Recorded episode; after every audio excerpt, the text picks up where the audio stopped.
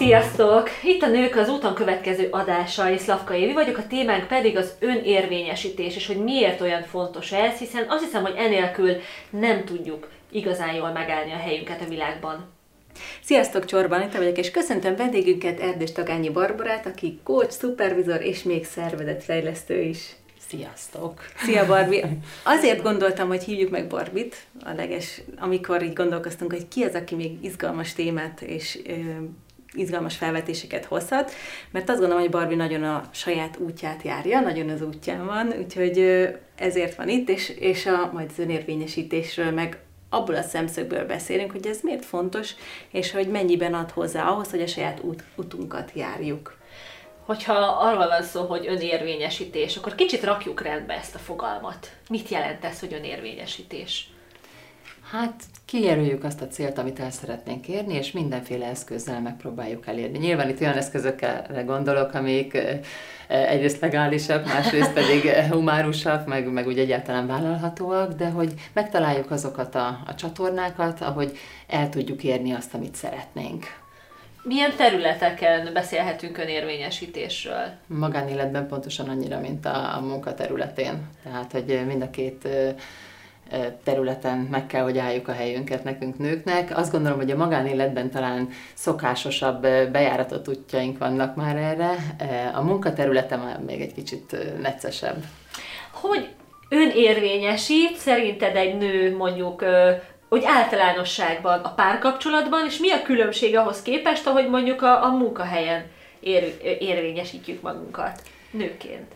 Nehéz általánosítani, mert ugye ahányan vagyunk Nyilván. annyi félék, de, de azt gondolom, hogy sokkal inkább hanggal, kommunikációval próbálunk talán a magánéletünkben, és de nem lehet igazából megmondani, tehát mert, mert ugyanezzel megpróbálkozunk, a, a, az arányokon kell változtatni, azt hiszem. Tehát, hogy tetteket hajtunk végre, leteszünk az asztalra produktumokat otthon is, illetve a munkahelyünkön is, beszélünk hozzá, megpróbáljuk a másiknak a szeretet nyelvén motivált tenni arra, hogy megtegye, amit mi szeretnénk, vagy mi meg tudjuk tenni, amit mi szeretnénk de, de más arányokkal kell dolgoznunk a kettőben. Talán ez a legnagyobb különbség.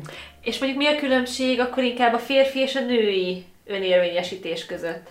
Hát a férfiak gyakorlottabbak a munkahelyi e, szituációkban mindenképpen. Mi nők azért viszonylag későn kezdtünk el e, mostanság, mit tudom én, egy 30 éve e, elkezdeni fölfele törekedni úgy egyáltalán, és e, és azért még ebben vannak nehézségeink, de hogy, hogy később kezdtük el, és utol kell őket érnünk, meg kell figyelnünk egy csomó dolgot, meg kell tapasztalnunk, hogy mi az, ami bejön, mi az, ami, ami nem, Sokkal rutinosabbak, meg ösztönszerűbbek vagyunk az otthoni ilyen érvényesítésben, nem? Mert ugye avval már egy pár évszázada elég A házküzdeinek. Az már igen. úgy elég jól megy, meg úgy láttuk a mintákat is anyukáinktól, nagyanyáinktól. Igen, igen, Pontosan, igen. ez egy nagyon, nagyon fontos dolog, hogy erre kaptunk mintát. Igen. A másikra nem nagyon kapunk mintát. Ezt még most tapossuk, szerinted? Jelenleg tapossuk ki magunknak? Azt gondolom, igen, de ügyesek vagyunk.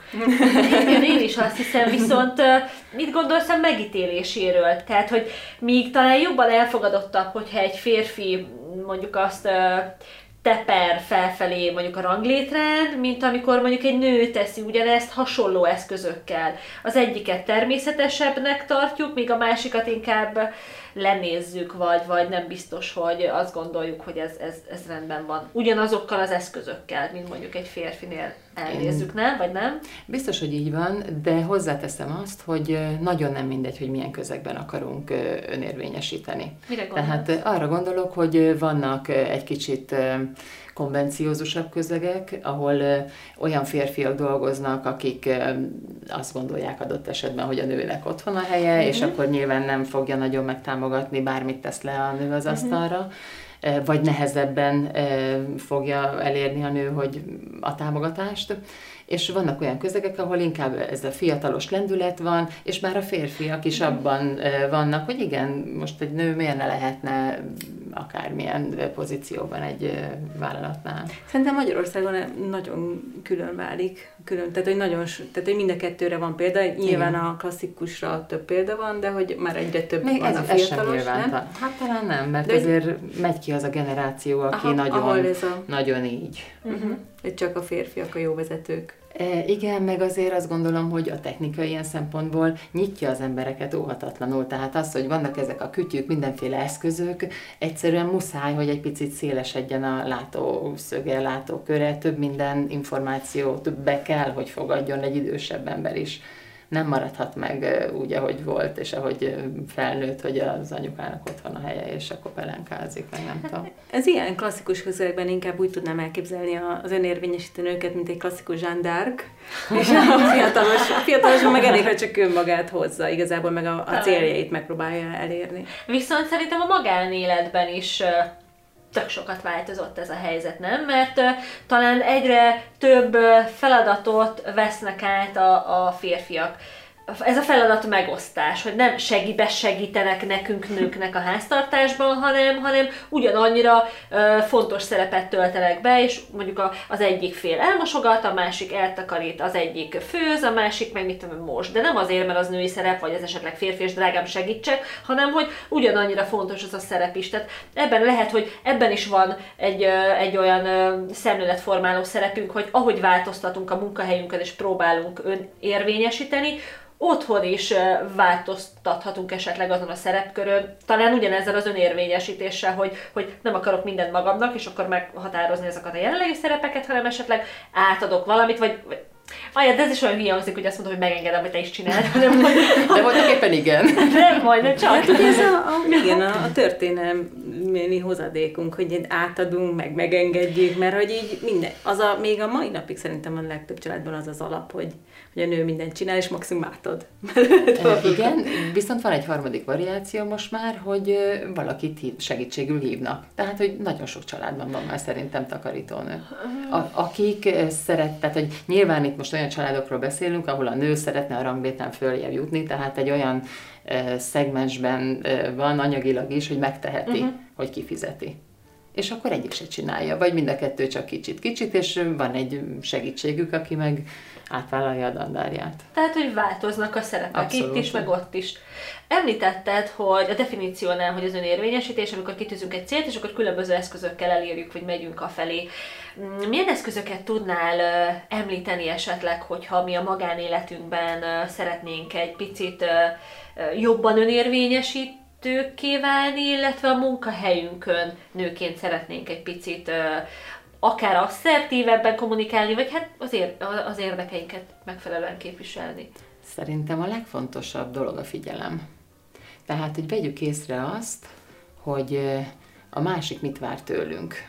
Mert hogyha meg tudunk annak felelni, és nyilván itt nem szélsőségekre gondolok, tehát hogy bújjunk vele ágyba, vagy ilyesmi, tehát hogy abszolút nem ez, hanem hogy kinek mi fontos. Tehát az, az fontos, hogy mit teszek le az asztalra, az, hogy mikor teszem le, az, hogy én ajánlom-e föl, hogy azt leteszem az asztalra, vagy, vagy egyáltalán odafigyelni, hogy, hogy milyen minőség, hogy a minőség fontos-e, vagy a gyorsaság fontos. Mondjuk egy munkahelyi szituációban. Egy munkahelyi szituációban. Aha. Tehát, hogy ezek szerintem abszolút.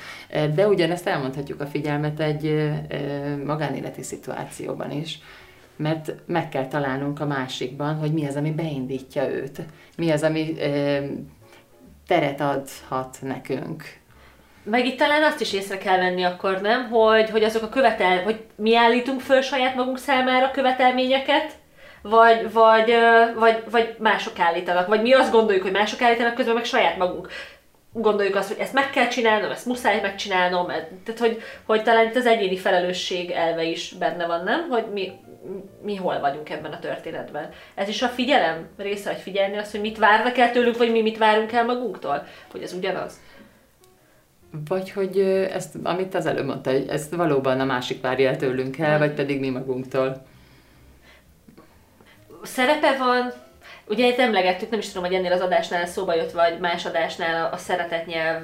Szerepe van a szeretett nyelvnek abban, hogy fel tudjuk ismerni, hogy mi ez az öt szeretett nyelv? Mesélj, beszélünk egy kicsit erről? Uh-huh. Milyen uh-huh. szeretett nyelvek vannak, és azt hogy tudjuk latba vetni az uh-huh. önérvényesítésnél? A szeretett nyelvek nagyjából hasonlóak egyébként a munkahelyi motivációs nyelvekhez. Uh-huh. Tehát uh-huh. van az ajándékozás, Igen. mint szeretett nyelv, van, amikor a minőségi időt adom a másiknak szeretett nyelvként. Hát van, aki az érintés, ez kevésbé igen, igen. a munkahelyi. munkahelyi Jó esetben, nem, igen. mert megjelenik. Mert így. így ja, hogy Tehát, hogy valakinek fontos az, hogy igen, hogy egyszerűen megfogja, hogy ú, ezt köszönöm. Tehát, hogy van a kommunikáció egyébként, mint szeretett uh-huh. nyelv, hogy beszél, a dicsérő szavak. Dicsérő szavak, hogy valakinek az, az fontos. Szavak. És akkor, hogy fel kell, hogy uh, tudjuk ismerni, oda kell tudjunk figyelni, hogy, hogy a másiknak mi fontos, akár mondjuk egy párkapcsolatban, hogyha én úgy tudom mondjuk az érdekeimet megfelelően érvényesíteni, hogyha én tudom, hogy mondjuk a párom mondjuk az ajándékozás nyelvén tudja nekem kimutatni, meg mondjuk lehet, hogy neki is ez fontos, uh-huh. és hogyha neki fontos az ajándékozás, akkor én lehet, hogy úgy tudok, uh, például úgy tudom rávenni, hogy menjünk X helyre nyaralni, hogyha meglepem őt valami, mit tudom én, egy utazótáska, vagy drágám, tessék, alatt körül, mit szólnál hozzá, és csak bele milyen, tudom én, repjegy van még benne, tehát hogy, hogy latba vethetjük a szeretett nyelvet, amiatt, hogy, hogy tudjunk érvényesíteni? Latba vethetjük a szeretett nyelvet? Persze. Az ötödik egyébként a szívesség.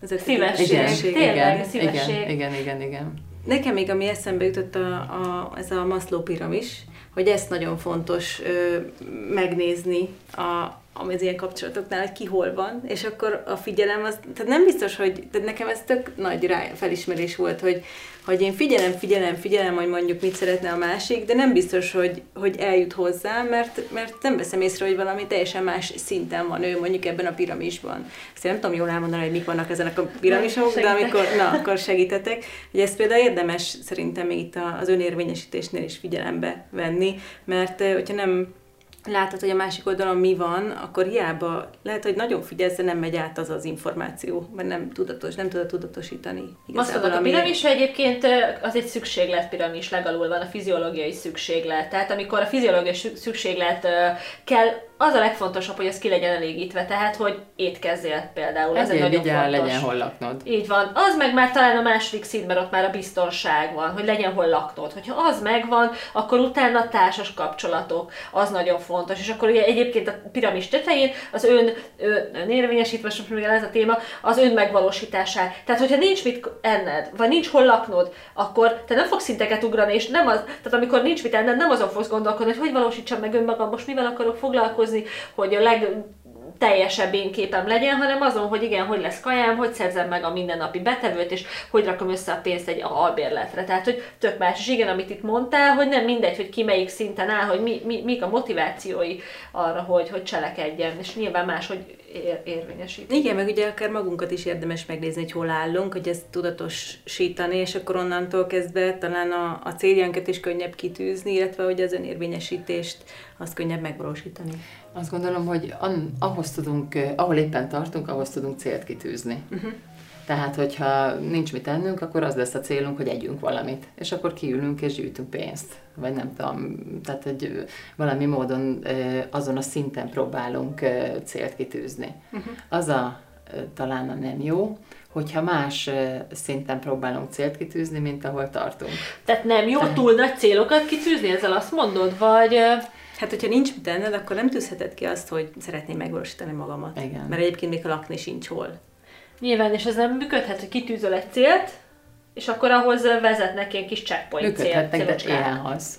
Tehát, Nyilván, hogy, hogyha legalulról Igen, tehát, hogy ha legalulról. És mivel a fiatalokkal mondjuk, mondjuk elkezd most egy fiatal 20 éves dolgozni, nincs lakása, annyira neki nyilván van éte, étke, mert kap, de hogy a, és szeretné megvalósítani A biztonság magát. is megvan neki. Igen, megvan a biztonság, Igen. tehát hogy így szeretné megvalósítani magát, de mégis ezeket az egész, egészet alulról kell majd valahogy önmagának is felépítenie. Nehéz helyzetben vannak.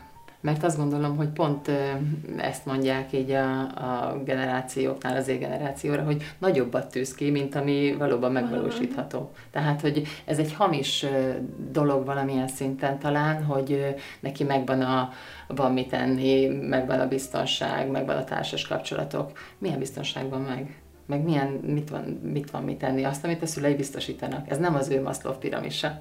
Uh-huh.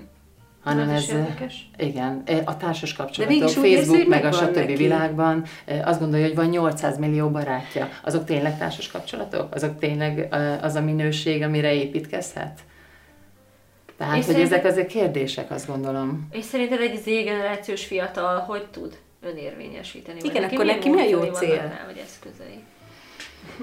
Mi a jó cél? Hát ezt, ezt nagyon nehéz megmondani, mert mindegyik máshonnan indul, máshova akar eljutni, de, de kutatások azt mondják, hogy nagyobbat álmodnak, eh, tehát ő rögtön nem tudom, 300 vagy 500 ezer forintos Mhm. Igen, erre is fizetést láttam szeretnének. Tehát, hogy eh, hozzáteszem, Nagyon hogy a kutatások azért nagyon általánosítanak, egyfajta mintát vesznek alapul, persze ez egy fontos dolog, de azért nem biztos, hogy minden így működik. Hát illetve, hogy most pont az generációról jutott eszembe, hogy ugye nekik más elvárásaik vannak az élettel szemben, illetve nem, nem is ezt akartam kérdezni, hanem vannak olyan munkavállalók, vagy olyan alkalmazottak, akik mondjuk megülnek egy adott pozícióban, miközben lehet, hogy belül másra vágynak, vagy más pozícióra, vagy, vagy beletörődnek, amikor vagy a főnökük, vagy a kolléga akar valamit, vagy rájushoznak bizonyos munkát, és egyszerűen onnan tudják, hogy, hogy ez nem jó, hogy nem érzik ebben komfortosan magukat, vagy nem érzik magukat ebben jól. Mit tanácsolsz azoknak, ha lehet valamit tanácsolni, hogy, hogy, hogy próbáljanak meg kilépni ebből a, ebből a körből, és próbálják meg egy kicsit, hát most ismétlem önmagam, tehát jobban érvényesíteni a, a saját akaratokat, és ne, ö, ne Biztos, hogy az önérvényesítéssel van itt a mm, probléma? Nem tudom. Vagy pedig a változáshoz való hozzáállással? Mert simán elképzelhető, hogy egyszerűen azt gondolja, hogy nehéz a változtatás. Uh-huh. Nincs hozzá ereje, energiája, muníciója, és akkor inkább csinálja azt, amit inkább így, így néz. De megreked, és akkor itt mit lehet tenni? Semmit? Vagy csak Hát kell De. az aktív beleegyezése, hogy ah, oké, akkor Hát most az akkor készen állok a változásra. Eh, Addig, ameddig ő nem akar változtatni, Addig addig nem nem fog változtatni.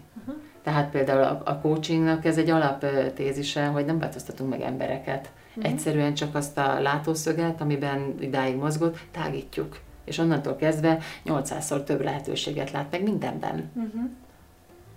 Úgyhogy ö, azt gondolom, hogy a változásra meg kell érni.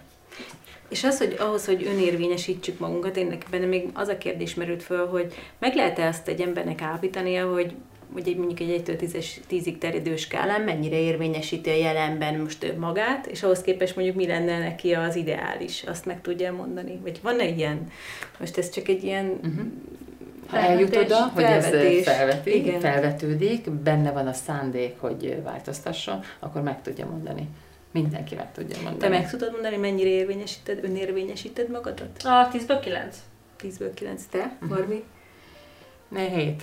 7. És te? És te? 8. Hát De nem biztos, de igen, de hogy egyébként meg azt gondolom, hogy, hogy körülbelül a 8 vagy a 9, a 9 lehet, hogy ideálisabb egy picivel, de nem, semmiképpen se szeretnék azt- 10-es nem lenni. Más-más inercia rendszerben mozgunk, azért Na. ezt tegyük hozzá. Hogy érted? Ezt úgy értem, hogy mindenki máshoz viszonyít. Tehát a te kilencesed eh, nem biztos, hogy nem ugyanaz, Igen. mint az Anita nyolcasa, vagy az én hetesem. Ez így Egyszerűen van. nem tudjuk, eh, és itt nem is az a lényeg, hogy egy legyen az inercia rendszer, hanem az a lényeg, hogy te hogy érzed, te hogy éled meg, te hogy éled, hogy mennyi van benned, és eh, lehet, hogy most azt mondod, hogy eh, kilences, és hogyha visszanézel majd öt év múlva mondjuk, akkor azt mondod, hogy ú, hát nem, az csak, egy hatos volt. Igen, de azért próbáltunk szerintem egy abszolút értékben gondolkozni, vagy legalábbis én... Próbálunk, de nem tudunk. Ne, nem tudunk, de azért valamennyire igen. próbálunk közelíteni, vagy, mert hogyha azt mondtam volna, hogy, hogy, ö, hogy a saját tudom, akkor a tízeset veszem a, annak, hogy az jó, de én ugye azt vettem, hogy a kilences Hát meg van egy saját preferenciarendszered, Igen. meg tapasztalatod, meg mit tudom én, de hogyha valaki mondjuk azt mondja, hogy a saj, hogyha szintén bármelyikőtök válaszol erre a kérdésre, hogy a saját életében ez tízes, tízből mennyi, és mondjuk ez egy nagyon alacsony, szerinted hogy tud skálákat lépni? Milyen olyan eszközök vagy módszerek lehetnek rá? Mondjuk feltételezzük azt, hogy megérett benne a változásra. Igen, igen.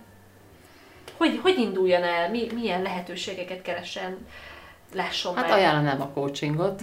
Igen, igen. Meg jó beszélgetéseket. Én azt gondolom, hogy a jó beszélgetések, hogyha nem akarod a másikat mindenáron meggyőzni, akkor nagyon hasznosak tudnak lenni. Ha meg akarod győzni, és azt gondolod, hogy te tudod a tutit, akkor nem. Tehát, Igen. hogy akkor az ott hiányzik a veleje.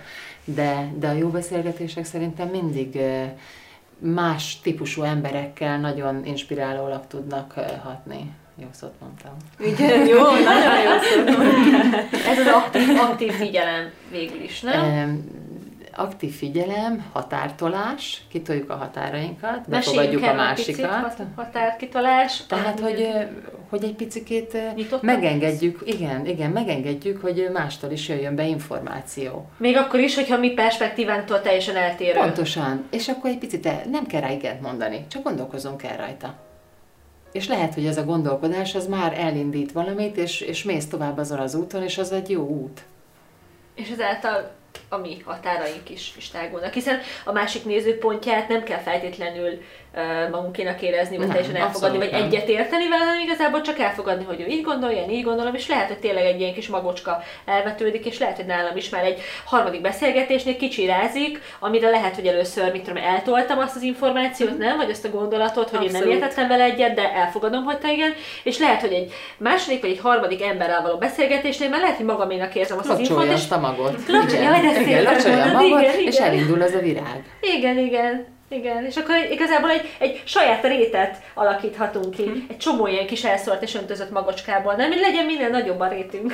Tényleg ez a beszélgetés, ez, ez nagyon jó eszköz lehet, mert velem is számtalanszor előfordul, hogy olyankor csodálkozok rá, hogy jé, tényleg ez lehetne így is, vagy hogy jé, tényleg mondjuk a munka, munkahelyemen mennyire szigorú vagyok, vagy nem vagyok szigorú mondjuk másokkal, de magammal igen, tehát hogy így, és akkor ezek, a beszél, ezek mind-mind beszélgetésekből jövő rácsodálkozások, amivel aztán tágítom a határaimat, vagy amivel, amivel aztán ugye nyilván a, utána következő lépés az önérvényesítés. Ott bicsaklanak meg néha ezek a beszélgetések, hogy nem nem elfogadó esetleg teljesen a másik. És amikor megérezzük, hogy a másik nem fogadja el azt, amit mi mondunk, hanem ítélkezik fölöttünk, akkor becsukjuk a kaput.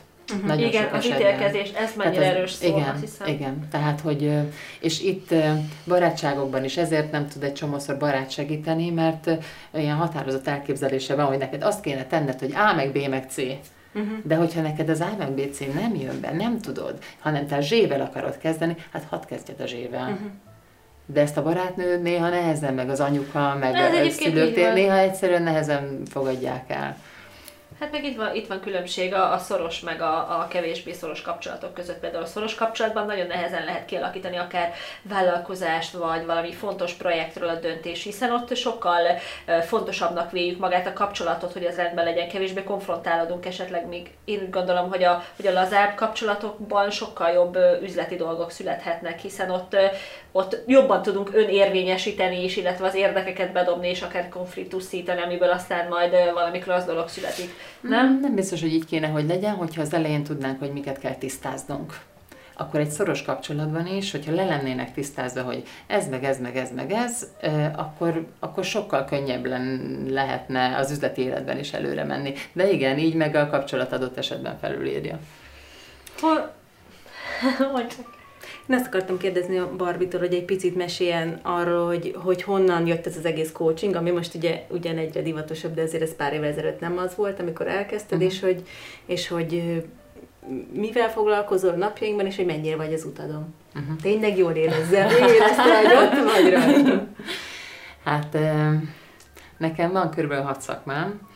A tanító az első tulajdonképpen, és tanítottam is tíz évet körülbelül, úgyhogy, és nagyon szerettem, nagyon, nagyon jó volt, azt gondoltam, hogy hogy én azért szeretnék tanító lenni, mert azt szeretném, hogy boldog gyerekek legyenek, és hogy ezt lehet jól csinálni, és hogy ezt csináljuk, és akkor menjünk tovább, de aztán utána ez úgy, ez az időszak úgy eltelt, letelt, jó volt, szép volt, és elég volt, és aztán én lettem közgazdász, a számok is érdekelnek, meg érdekeltek a mai napig.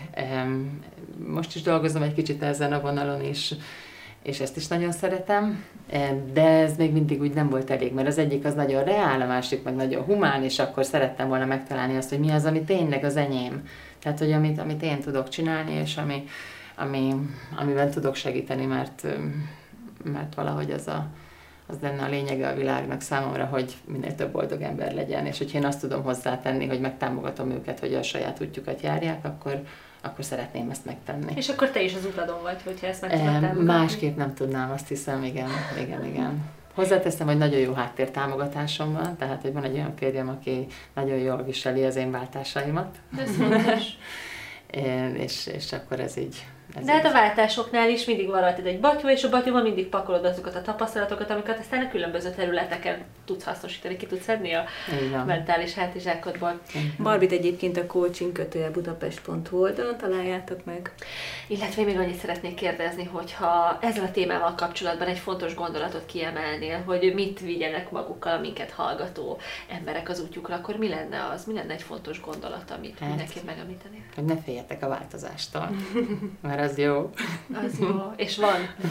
és úgy is van. Igen, akár, akár akarod, akár nem, van. Van. Úgyhogy igen.